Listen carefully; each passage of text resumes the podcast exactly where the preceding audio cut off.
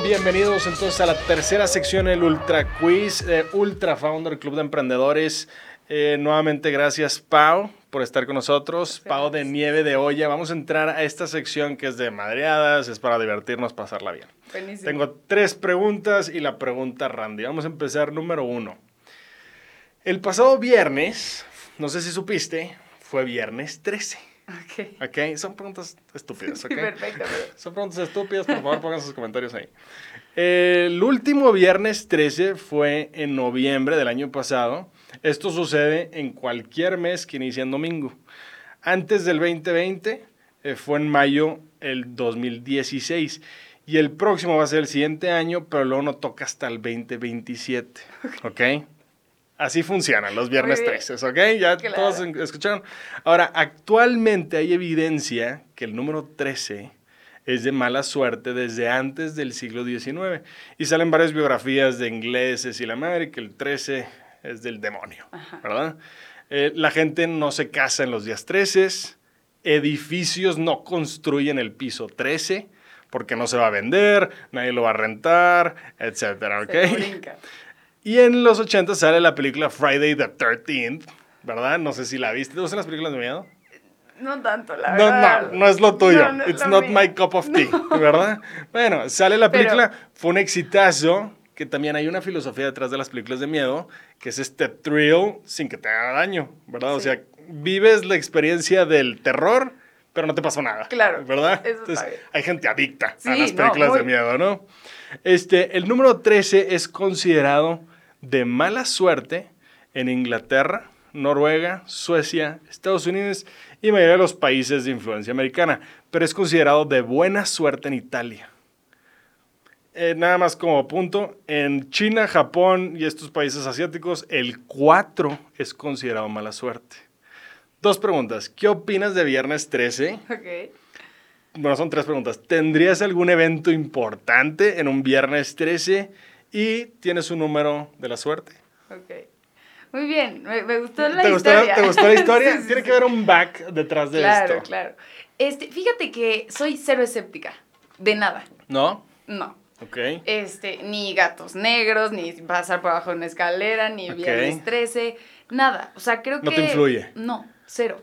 Entonces, pues, viernes 13, Es- de entrada, pues es viernes, entonces creo que está. Viernes es viernes. Viernes es Eso viernes, es un buen día. no le puedo ver lo malo. Ok, ok. Y pues el 13 tampoco. Tampoco te O sea, la verdad es que no. Este, trato de hacer un esfuerzo todos los días, de levantarme y desde temprano eh, empezar bien, ya sea con ejercicio o Sí, con... meditación. Exacto, o escribir algo, este, para empezar bien. Eso me ayuda mucho y Claro. creo que sí he notado que si empiezo así, el resto del día... Digo, no quiere decir que no van a pasar cosas. No, no, no, bueno, Siempre claro. pasan cosas, pero creo que lo tomas con, pues, Con- con, mejor filosofía o con Claro. mejor actitud.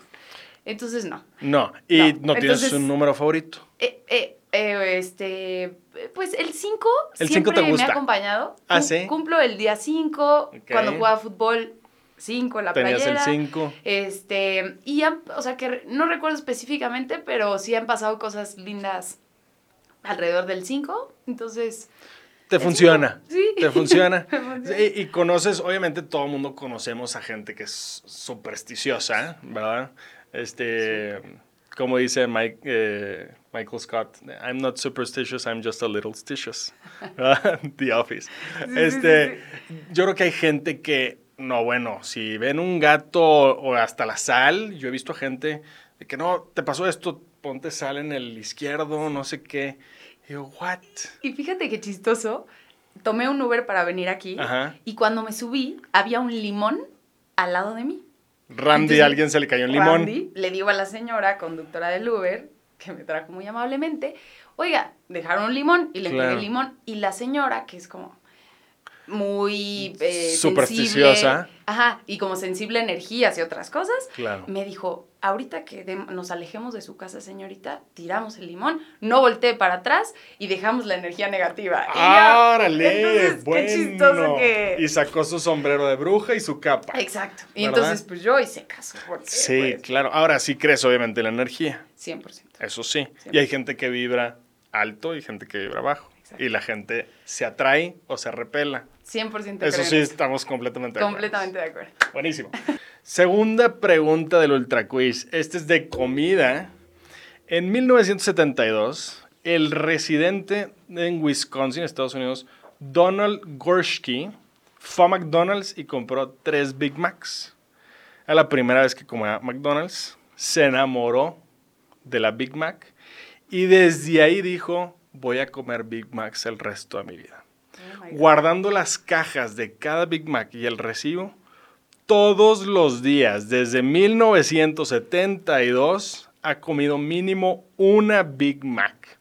Ahorita en el 2021, Donald tiene el récord Guinness de más consumos de Big Mac en el mundo, consumiendo 32.340 Big Macs. Para que sepan, una No. Big Mac contiene 540 calorías. El señor Donald no está gordo.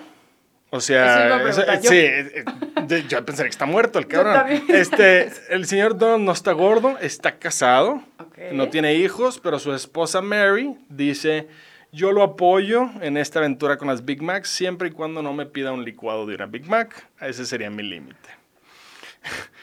McDonald's reporta más de un billón de ventas de Big Macs al año. Los mercados más grandes son Estados Unidos y Japón. Dos preguntas. ¿Qué opinas del señor Donald y su récord Guinness? ¿Esto es un orgullo o es espantoso? Y número dos, ¿tú comes fast food y qué opinas de esto en nuestra sociedad? Ya. pues Qué extraño, mira, ¿verdad? Es muy extraño y muy impresionante, la verdad. 32.340 Big Macs. No, no, no. O sea, la verdad es que sí, eh, en lo personal para mí no es un orgullo. Seguro él sí está orgulloso de los números a los que ha llegado, pero no. O sea, yo creo que es muy peligroso. Creo que, o sea, yo nunca lo haría, ¿no? Ni se lo recomendaría a alguien. ¿Viste la- el documental de McDonald's? Sí. Fat Sick, no, es, no, ese es otro documental que se llama Fat Sick and Nearly Dead. Este es el de Super Size Me. Que también está, que lo creo, en Netflix. También creo que está en Netflix. Este, bueno, es que tienen las licencias, de repente sí está, de repente no. Pero ese documental, para la gente que no lo ha visto, eh, búsquenlo. Se llama Super Size Me y es un güey que dice, por un mes voy a comer solamente McDonald's. Y si me dice la señorita a la hora de pagar, ¿quieres hacer el Super Size? Que es la coca grande y las papas grandes. Voy a decir que sí. Y tengo que probar todas las cosas del menú. El güey a la tercera semana tenía síntomas de depresión, adicción. El doctor que lo estaba revisando le dice, güey, deja de hacer esta estúpida película, te vas a morir, Sí. ¿Verdad? Sí, es que la verdad eh, va por ahí. O sea, mi, mi, mi opinión, al final yo soy este, partidaria, partidaria de que la gente haga lo que quiera de su vida, Obviamente cada quien. ¿no? Pero cero, o sea, jamás lo haría, creo que no es saludable. Creo Y aparte que te no lo celebras. Y no lo celebras. ¿Cómo vas a celebrar Sí. a alguien de, güey, chécate todas las Big Macs que me comí? No, es como decir, güey, tengo el récord de más cigarros fumados en una hora, güey. Eso Es no se un celebra, el mismo. Está- estamos de acuerdo. Oye, ¿y qué opinas de nuestra sociedad? O sea, el, el- el fast food industry, digo, obviamente México está en los top 3 de obesidad, ¿no? De hecho, somos el, el país número uno de obesidad. Oficialmente. infantil. Ah, infantil. Que eso también es un tema que a mí me, me, me Sí, pesa hombre. y me... Y me Da coraje. eh, Sí, da coraje y, y- y me dan ganas de investigar más porque uno pensaría que la dieta de, del mexicano, hasta pensando en bajos recursos, es maíz, ah, pues, algunas Sí. verduras, yo qué sé, pero la verdad es que no. O sea, el tema es que refrescos y Sí, pan hombre. dulce y así que no voy a decir las marcas, este es mucho más económico que a veces fruta fresca en el mercado. Claro. Entonces, ese es un gran problema. Entonces, partiendo de ahí, pues la verdad es que no soy nada partidaria.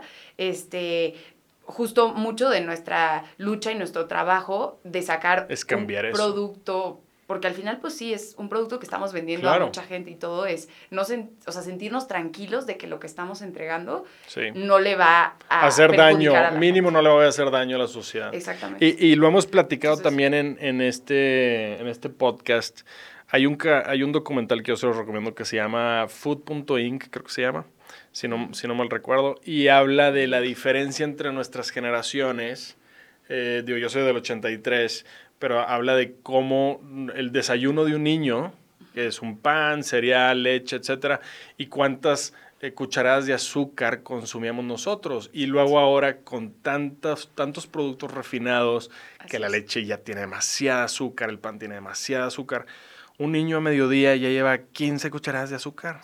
Y obviamente los niveles de, de obesidad y de diabetes altísimos. Sí. Y la verdad es que hay mucho es chamba de los papás. Sí. Porque los papás creo que son los que se tienen que informar, tienen que aprender a leer etiquetas, no comprar. Y, digo, hemos hecho pasos con lo de los sellos. Sí. Eso no tiene mucho ¿Tú estás de favor de los sellos? Pues mira, creo que ahora todo tiene sellos, ¿no? Claro. O sea, por ejemplo, yo no sé, este probablemente tendría exceso de calorías, pero hay una gran diferencia entre calorías vacías, como el azúcar refinada, a, por ejemplo, las calorías de una nuez de la India o de un coco. Claro, que todo tiene calorías, realmente. Exacto, y, son calorías que necesitamos, o sea, esa energía que necesitamos para el día, para, sí, para, quemar, para funcionar. Para funcionar, claro. Entonces, pues sí, creo que eh, hay que estar más conscientes de qué compramos, leer, pues sí, tomar. Y recomendar, recomendar, también. Yo también digo, siempre es un tema, porque en general la gente, en general, la gente no lee, la gente no estudia, la gente no hace ejercicio. Dices, chingados, entonces en el momento que tengas oportunidad, recomienda, recomienda si tú sí leíste, oye, güey, yo leí esto, te recomiendo esto, esos son los facts, no lo estoy inventando yo. Exactamente. Esto lo estoy recomendando por esto, por esto, por esto. Claro. Con la gente que dice, no existe global warming. te puedo sacar listas de científicos que han hecho estos estudios documentados en diferentes países. Yo no los hice, aquí está, aquí está la evidencia. Sí, no puedes. Me estoy empezando a encabronar. Me estoy empezando a encabronar por la gente que come McDonald's y Big Macs. Exacto. Que la verdad yo de repente me como una McDonald's y no pasa nada. Eso es, eso es una cosa que, digo, por eso vuelvo a lo mismo, de que cada quien su, su tipo de alimentación, pero pues sí, sí, hay que estar consciente de que no. Sí, aparte una vez cada tres meses no hay ningún problema. Exactamente. Muy bien, entonces estamos de acuerdo que Donald, qué espantosa noticia. Muy mal. Muy, completamente de acuerdo. Buenísimo, vamos a pasar a la opción múltiple del Ultra Quiz. Regresando a las películas de miedo por viernes 13. Eh, ¿Conoces IMDb? IMDb es una aplicación que de hecho ya platicamos de Amazon. Compró esta aplicación que es Internet Movie Database. A todo el mundo se la recomiendo baja la aplicación IMDb, IMDb. Cualquier película que quieras ver, búscala ahí primero y te va a decir quién actúa, ah, cuáles son los reviews, toda la información, ¿no? Antes de que pierdas tu tiempo con una mala película. Este, pero bueno, ellos tienen un ranking de las mejores películas de por categoría. Tengo aquí el ranking de 50 películas de miedo, las mejores rankeadas por el mundo. Okay no puse las 50 porque nos vamos a quedar aquí 30 horas. Este, agarré las más populares. Entonces te voy a dar dos y tú me dices cuál de esas dos está mejor rankeada. O sea, lo que yo crea. Lo que tú creas. Y yo te digo si está bien o está mal. Vale. ¿Te parece? Ok, número uno. No sé si las has visto porque hay unas que están bien viejitas. La original de Alien, 1979, o The Thing, de 1982. ¿Cuál de esas dos está mejor rankeada en IMDb? Mm, ¿The Thing? Incorrecto. Alien es la top 3. Es la top 3 de toda la historia mejor rankeada. Eh, obviamente, desde un Alien sale Sigourney Weaver, se me hace. Eh, sí, ¿verdad? Ah, tú eres fan, güey. Tú me dices, güey, si estoy diciendo cosas eh, imprudentes. Después de que me vaya de aquí, me recomiendan sus Ándale, te recomendamos. De horror, yo soy malísimo, pero aquí mi ah, compadre se lo sabe todas. Y The Thing fue en 1982, es la número 6 all time. Número 2. The Birds, que es de Alfred Hitchcock, 1963. O Shaun of the Dead, que es del 2004. ¿Cuál de esas dos está mejor rankeada? Yo pensaría que Birds. Yo también, y está incorrecto. Birds es la número 29 de toda la historia. ¿Ya la has visto? La Birds. ¿Nunca has visto Birds? Sí, hijo, esa sí te la recomiendo. Alfred Hitchcock tenía un estilo, ¿qué, ¿qué, será? Muy psicológico. Entonces era, son películas bien diferentes. Hay gente que no aguanta películas viejitas, pero te la recomiendo. Y Shaun of the Dead es la número 13. Esa se me hace que nunca la he visto. Yo creo que mayoría de estas no las he visto. Las siguientes dos. Get Out Ok.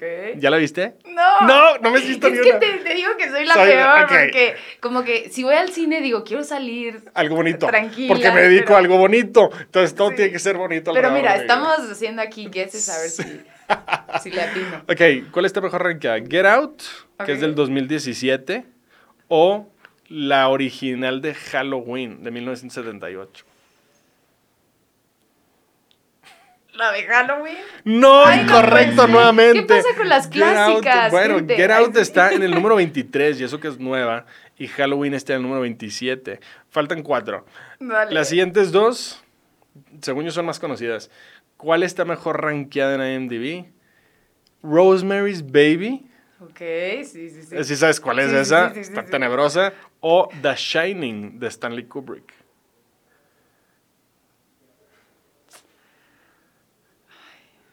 Yo digo que Stanley Kubrick. Correcto, The. Shining es Es número que- 2 all time. Kubrick es- Este, 1980 y Rosemary's Baby es la número, la número 11. Yo me acuerdo cuando vi la de Rosemary's Baby, salí de que, what the fuck, ¿qué pasó con las últimas dos horas de mi vida? Sí, y, sí, y luego Kubrick también. Ah, sí, claro. De hecho, Ah, creo que en el pues. filming de The Shining los ponían a los actores a ver la película de Rosemary's Baby. Para que veas, a ver, este es el mood que estoy buscando. Wow, pero, O sea, de esta, de esta forma. Últimas dos. Que en mi opinión son las, las de más miedo de la historia. Tú me dices cuál de las dos es la de más Ok. miedo. El Exorcista 1973 o Psycho de 1960. Psycho de Hitchcock. yo pensaría que el exorcista. Incorrecto. No el. Exorcista es la número 10, Psycho es la número 1 Wow. en IMDb. La película rankeada en el mundo de más miedo en la historia. Qué loco.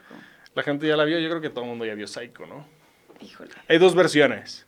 O sea, la original No sé si la y luego hay una que sale Vince Vaughn, que es relativamente nueva. Entonces, el top 10 son Birds, la número 29, Halloween 27, Get Out 23, Shaun of the Dead 13, Rosemary's Baby 11, El Exorcista 10, que para mí es la película más traumática del mundo. Sí, es que pues yo. The Thing número 6, Alien número 3, The Shining número 2 y Psycho número 1, 1960. Wow. Entonces reprobaste el examen, te Sí, sacaste 100%. una. Oye, pero estoy tranquila. Ay, no, Ah, no sí, estoy tranquila porque Pero no, tengo veo. traumas. Yo no, yo no veo películas de miedo tampoco, no te preocupes. Muy bien, entonces este, vamos a pasar a la última. Esta sí ya es el- la pregunta Randy. Esta es una sección nueva. Esta es 100% Randy. Ok. Te puede tocar de lo que sea. Y este está extremadamente Randy. ¿Qué prefieres? No volver a tener la habilidad de llorar por el resto de tu vida o involuntariamente llorar todos los días de tu vida por 10 minutos continuos. Ay, no. Está súper extraña. La verdad creo que prefiero no llorar. No, Nunca. jamás volver a llorar. Es que todo el tiempo, todo el tiempo O llorar. sea, todos los días vas a llorar 10 minutos Bueno, ok. O sea, son 10 minutos solo en el día. en el día, pero puede ser a la hora que sea. O sea, puedes estar en medio de una junta o con un cliente y de repente empiezas a llorar y no vas a parar por 10 minutos. Ok, bueno, en esa segunda pensada, como sí creo que es importante llorar. Yo creo que también, ¿no? O sea, yo también dije, qué incómodo estar en la Sí. oficina y de repente, raza, sorry, ya Sí. empezaron los 10 minutos de... Pero empezar justo a- creo que hasta esa vulnerabilidad Sí. sí, creo que ay- ayuda. Y la verdad yo no soy mucho de llorar, pero creo que 10 minutos al día no es, no es mucho. No es mucho. Bueno, ah, nunca. 10 minutos de ver a una persona llorar es un chingo, pero no es mucho Sí. en proporción al día. Sí, creo que 10 minutos al día está mejor Está mejor. ¿no? Y aparte creo que hay un beneficio eh, físico, Sí, sí. ¿verdad? Exacto. A la hora de llorar. Es como un beneficio a la hora de reírte. Sí, que hay- más Sí. oxigenación y tu cuerpo hace no sé qué cosas, ¿no? sí, sí es no soy importante. médico, puedo estar inventando madres. No, sí es importante. Entonces, creo que sí es importante. estamos de acuerdo que preferimos llorar 10 minutos todos los días. Sí, sí, sí.